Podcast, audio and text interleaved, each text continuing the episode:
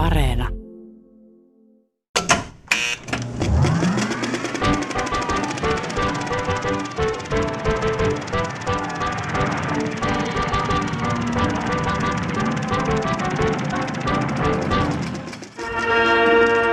Pojat! Petros Kodana loistelo isänmaan aamukoitossa. Savu nousoo. Terve Erssu. Save, meidän palavie toiveette päämaa. Kun olis kaik pojat kattomassa. Kaik neekin kun sun tähre on koipesoikassu. Poja, tää on historiatapaus. Simmakka Suomen uusi kaupunki. Siitä näkyy linnalainen jatkosota. Se sekä kirja että sen pohjalta tehdyt elokuvat, niin ne on, ne on määrätietoisen kirjallisen työn ja kirjallisen näkemyksen tulosta. Ja, ja eräänlaista vastapropagandaa. Linna kirjoitti romaaninsa vastalauseena sille maailmansotien välisen Suomen henkiselle ilmapiirille, jota hän halveksuvasti nimitti ruuneberiläisyydeksi. Sille ilmapiirille, joka, joka kansakoulussa oli iskostettu Vänrikki Stoolin tarinoiden ja, ja Arno Karimon kumpujen yöstä kaltaisten teosten avulla niin koululaisten tietoisuuteen ja samalla sitä kuvaa sodasta ja sotilaista, jonka, jonka tällaiset teokset pyrki välittämään. Ja Linna halusi selvästi omalla työllään tuoda sen sotakuvauksen niin kuin realismin keinojen kautta tähän päivään ja kertoa sodasta ja sotilaista sellaisina kuin hän ne näki. Mutta täytyy muistaa, että, että se, on, se on omanlaisensa näkökulma.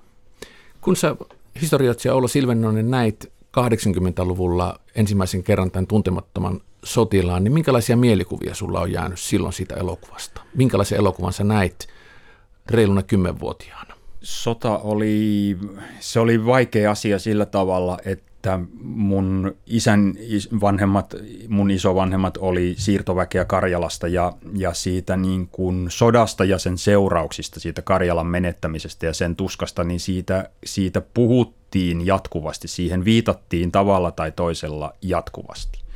Ja mulle itselleni syntyi siitä sodasta lapsena sellainen kuva, että se oli, siinä oli jotain, mä en ymmärtänyt oikeastaan mitä se oli, mutta se oli jotain, siinä oli jotain semmoista pahaa, jotain ehkä hävettävääkin, jotain sellaista, mihin, minkä kanssa ei halunnut olla tekemisissä erityisen, erityisen läheisesti.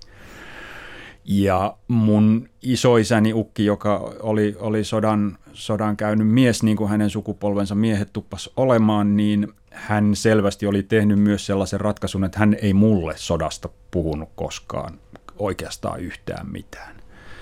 Ja sekin ehkä sitten taas ruokki osaltaan semmoista tunnetta, että tässä asiassa on jotain, jotain omituista, mutta mä en pääse perille siitä, että, että mitä.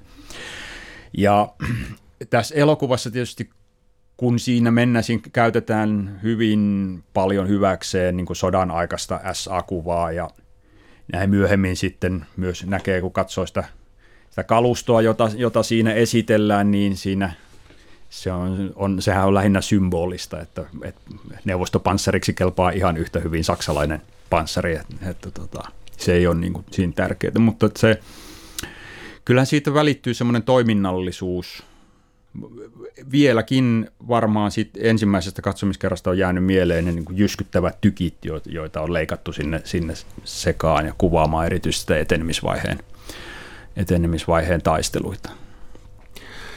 Kun miettii tuntemattoman sotilaan ja jatkosodan taustaa, niin taustahan on se, että Suomi lähtee Natsi-Saksan mukaan operaatio Barbarossaan, jossa hyökätään Neuvostoliittoon ja kyseessä on nimenomaan tuhoamissota. Tuntemattomassa sotilassa ei natsi-Saksaa juurikaan näy. Heistä on vain repliikkejä, heihin viitataan ja heidän toimintaansa muilla rintamilla kommentoidaan. Ainoa kohtaus, jossa Saksaa puhutaan, on se, kun Koskela menee komentokorsuun ja pistää siellä sitten hulinaksi ja tappelee. Siellä kuuluu saksalaista laulua. Mutta tämä on kokonaan tämä natsisaksan rooli tässä tuntemattomassa sotilaassa häivytetty pois. Onko se sattumaa? Mitä sä ajattelet historiatsija Oula Silvennoinen siitä? Kyllä mä luulen, että se on seurausta linnan valitsemasta perspektiivistä, joka on tavallisen rintamasotilaan näkökulma. Et eihän nämä asiat sillä tavalla näkyneet, eikä niiden ollut tarkoituskaan näkyä niin kuin tavalliselle kansalle tai, tai rintaman sotilaille. Et, et Suomen poliittinen ja sotilaallinen johto tiesi kyllä ihan tarkkaan, minkälaisin tavoittein Saksa käy sotaa ja, ja oli siinä mukana tietysti sillä tavalla niin kuin opportunistinen pikkuvaltio voi olla, tietäen, että ei kuitenkaan voi vaikuttaa niin kuin suurien linjanvetoihin, joten otetaan tästä nyt sitten se, se mikä ottaa voidaan romaanissa ja, ja elokuvassa Rokka ilmaisee sen sanomalla, että Karjala myö otetaan ja sitten myö lähdetään kotiin. Kuka täällä ryssää puhuu? Koskela Suomesta. Syö rautaa ja. Ungeschwärmt. Erika. Siberia, Polsoi, taika. Ole painu nukkumaan, sä oot väsynyt. Väsyn! Koskelainen poika ei väsy! Tuli iso Antti Armesta pöön, laulu tullessaan huhha heinään! Sitokaa tuo mies! Perkele, mä vedänkin vaihteen kaksi! Sä pillaat hiljaa!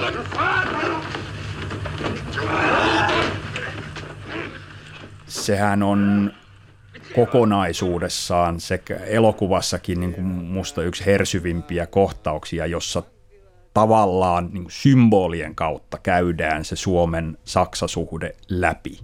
Siellä on jo laskuhumalaisia upseereita, joissa tietysti lammio kärjessä ja, ja, tota, ja, ja siellä niin kuin tunnustetaan se, että, että meillä on nämä omat pikkuhitlerimme – ja, ja, ja, ja sen ihailijat täällä keskuudessamme, mutta sitten sieltä tulee, tulee Koskela Suomesta ja, ja vetäseekin turpaan näitä. Ja, ja siinä tavallaan niin kuin lunastetaan se oma kansallinen oma kuva ja oma tunto, puhdistetaan se sillä tavalla näyttämällä, että, että me ei olla noita, eikä me olla tässä, me ollaan tässä mukana, vaan sattuman kautta tai sen takia, että, että tota, me ajamme omia asioita, me emme siksi, että allekirjoittaisimme ne laajemmat tavoitteet. Oula Silvennoinen, sä olet mies monen kirjan takaa. Yhdessä ja erikseen olet kirjoittanut muun muassa tällaisia kirjoja. Salaiset aseveljet, Suomen ja Saksan turvallisuuspoliisiyhteistyö 1933-44, Tuntematon Lauri Törni, Luvattu maa, suomalaiset fasistit, mustan sarastuksen airuet, Villi Itä, Suomen heimosodat ja Itä-Euroopan murros 1918-21 ja uusimpana Savunharmaa eminenssi. Onko historiatsija Oula Silvennoisella jotain suosikkihahmoa tuntemattomasta sotilasta? Itselläni on yksi. Tämä, hän ei ole kovin kunniakas henkilö. Tämä on tämä Lusmu Rahikainen ja siinä on varmastikin kaksi syytä. Rahikainen on itseni tavoin kotoisin pohjois ja kyllä mä tämän lusmuudenkin itsessäni, mitä tulee Suomen suhteessa Suomen armeijaan, niin tunnistan. Mutta entäs Oula Silvennoisella? Raikainen on mainio tyyppi, mutta ehkä elokuvasta erityisesti niin mieleen kyllä mun täytyy nostaa sieltä Veikko Sinisalon Lahtinen hahmona. Sinisalohan oli Linnan oma valinta tähän rooliin ja sekä kirjassa että elokuvassa niin Lahtinen on, on kuva suomalaisesta vasemmistosta oikeastaan. Hän, hän purnaa, hän valittaa kapitalistin kieroudesta, mutta tekee kuitenkin velvollisuutensa. Ja viime kädessä osoittaa, että hän on valmis niin kuin viimeiseen saakka tekemään sen, mitä pitää, ja, ja huolehtimaan konekivääristä, ja kaatuu sitten tietysti sen seurauksena sen seurauksena, että hän niin kuin linnan hahmot poikkeuksetta on liian inhimillinen sotaan.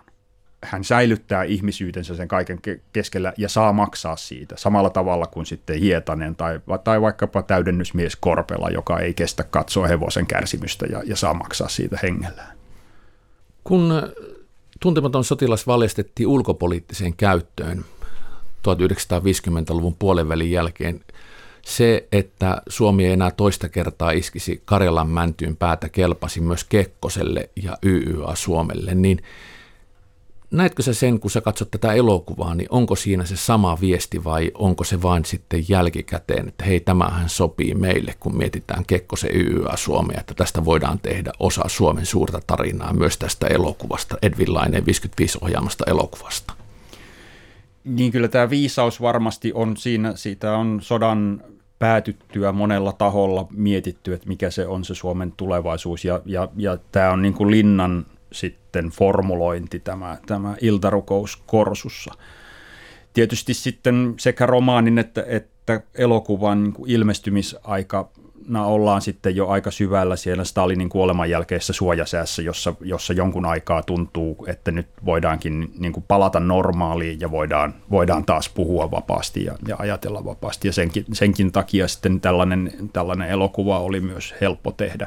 Siitä huolimatta, että, että eihän siinä oikeastaan niin kuin vihollista Neuvostoliittoa ei juurikaan näy. Se vilahtelee vain, vain niin kuin joissain kohtauksissa, eikä siitä huolimatta myös, että siellä nyt käytetään tietysti aikalaiskielenkäyttöä, puhutaan ryssistä, mutta, mutta ei, sitä, ei sitä elokuvaa nyt voi erityisen neuvostovastaiseksi tulkita.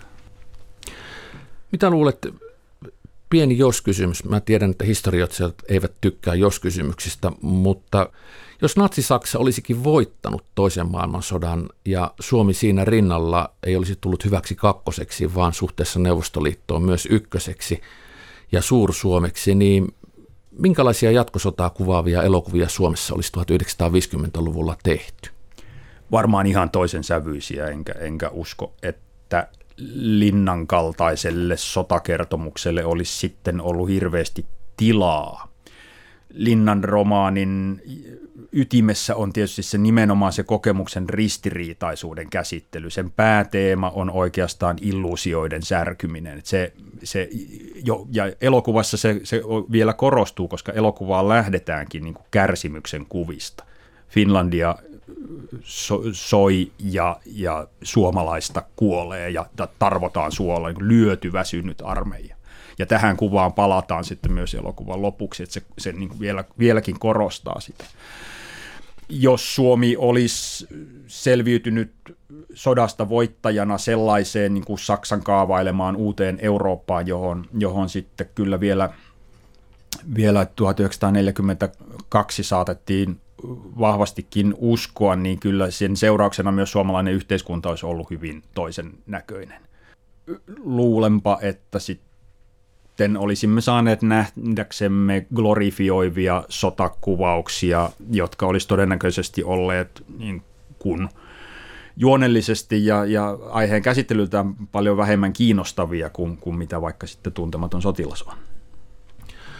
Nykyään tilanne tuntemattoman sotilaan kanssa on se, että laineen jälkeen siitä on todellakin tehty kaksi kertaa uusi elokuvaversio. Ja mikä parasta, Finlandia ja jääkärimarssi soi ja suomalainen tuntematon sotilas käy Suomen televisiossa Natsi-Saksan rinnalla jatkosotaa ties kuinka monetta itsenäisyyspäivää. Isänmaansa suuren ja uskollisen yleisön edessä aina ennen linnanjuhlia. Lainen elokuva on näytetty tähän mennessä joka ainoana itsenäisyyspäivänä Yleisradio eri kanavilla vuodesta 2000 lähtien. Tämmöinen tieto ainakin minulla on. Itse olen ihmetellyt en tätä elokuvan näyttämistä, vaan sitä, että Suomen kansa on edelleen valmis sen liittämään omaan itsenäisyyspäivätraditioonsa ja rakentaa näin sekä omaa identiteettiään että tarinaansa Suomen itsenäisyydestä tämän jatkosodan ja erityisesti tämän tuntematon sotilas elokuvan vuoden 1955 Edwin Laineen ohjaaman version kautta. Mikä takia sä luulet, että Suomi ja suomalaiset yhä yli sata vuotta itsenäistymisen jälkeen sitoo ja rakentaa itsenäisyyspäivän tradition jatkosotaan Natsi-Saksan rinnalla käyty hyökkäyssotaan – sodan, johon vielä selvästi liittyy tuhoamistarkoitus, kun katsoo sitä Natsi-Saksan koko kuvaa, joka nyt tiedetään, etniset puhdistukset ja holokaustiin liittyvät teot. Minkä takia Suomi ja suomalaiset haluaa nähdä tämän vanhan tuntemattoman sotilaan aina itsenäispäivänä uudestaan?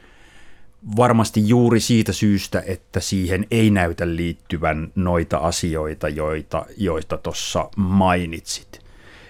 Kuitenkin siihen sitten hyvin, hyvin väkevästi nykyään aikuisuuttaan elävien suomalaisten sukupolvien silmissä liittyy vielä se, se jatkosodan kokemus, josta, josta sinun ja minunkin edustama väki ei ole voinut jäädä paitsi, koska se on ollut läsnä sitten vanhempien ja isovanhempien kertomuksissa ja, ja, ja tota, sillä tavalla mekin olemme osa sitä, sota, sitä sotasukupolvea.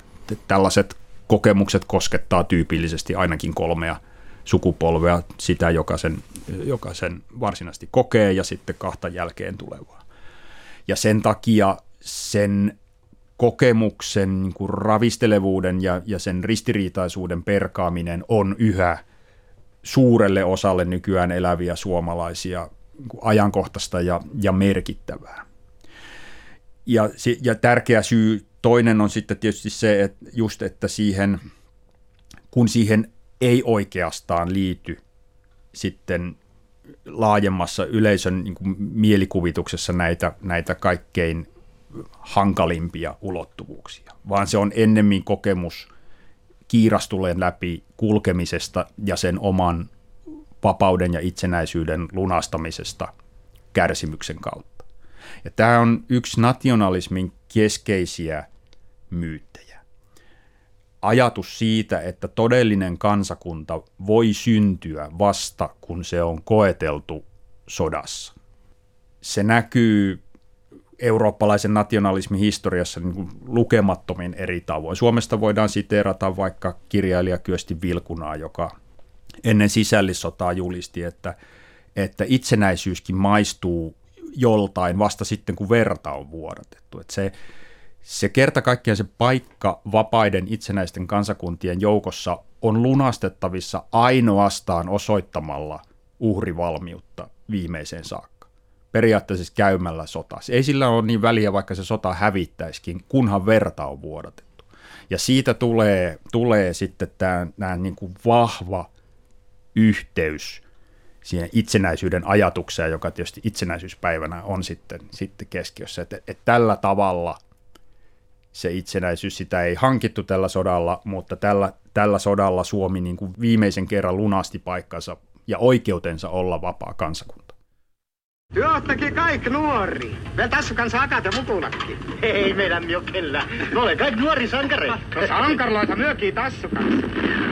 Ei perkele, kun ampuu tykkilöi. Tuonne mennään kohta. Ootteko te ennen olleet rintamalla? No talvis ovas. Taipaleessa me pelättiin.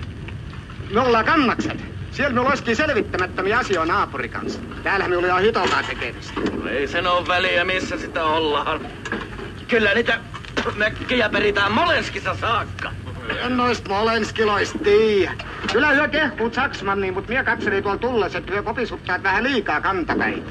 Silviisi ei asiat selvine. Mut myö ei siitä huolita. Myö antaa hitto koko Euroopan.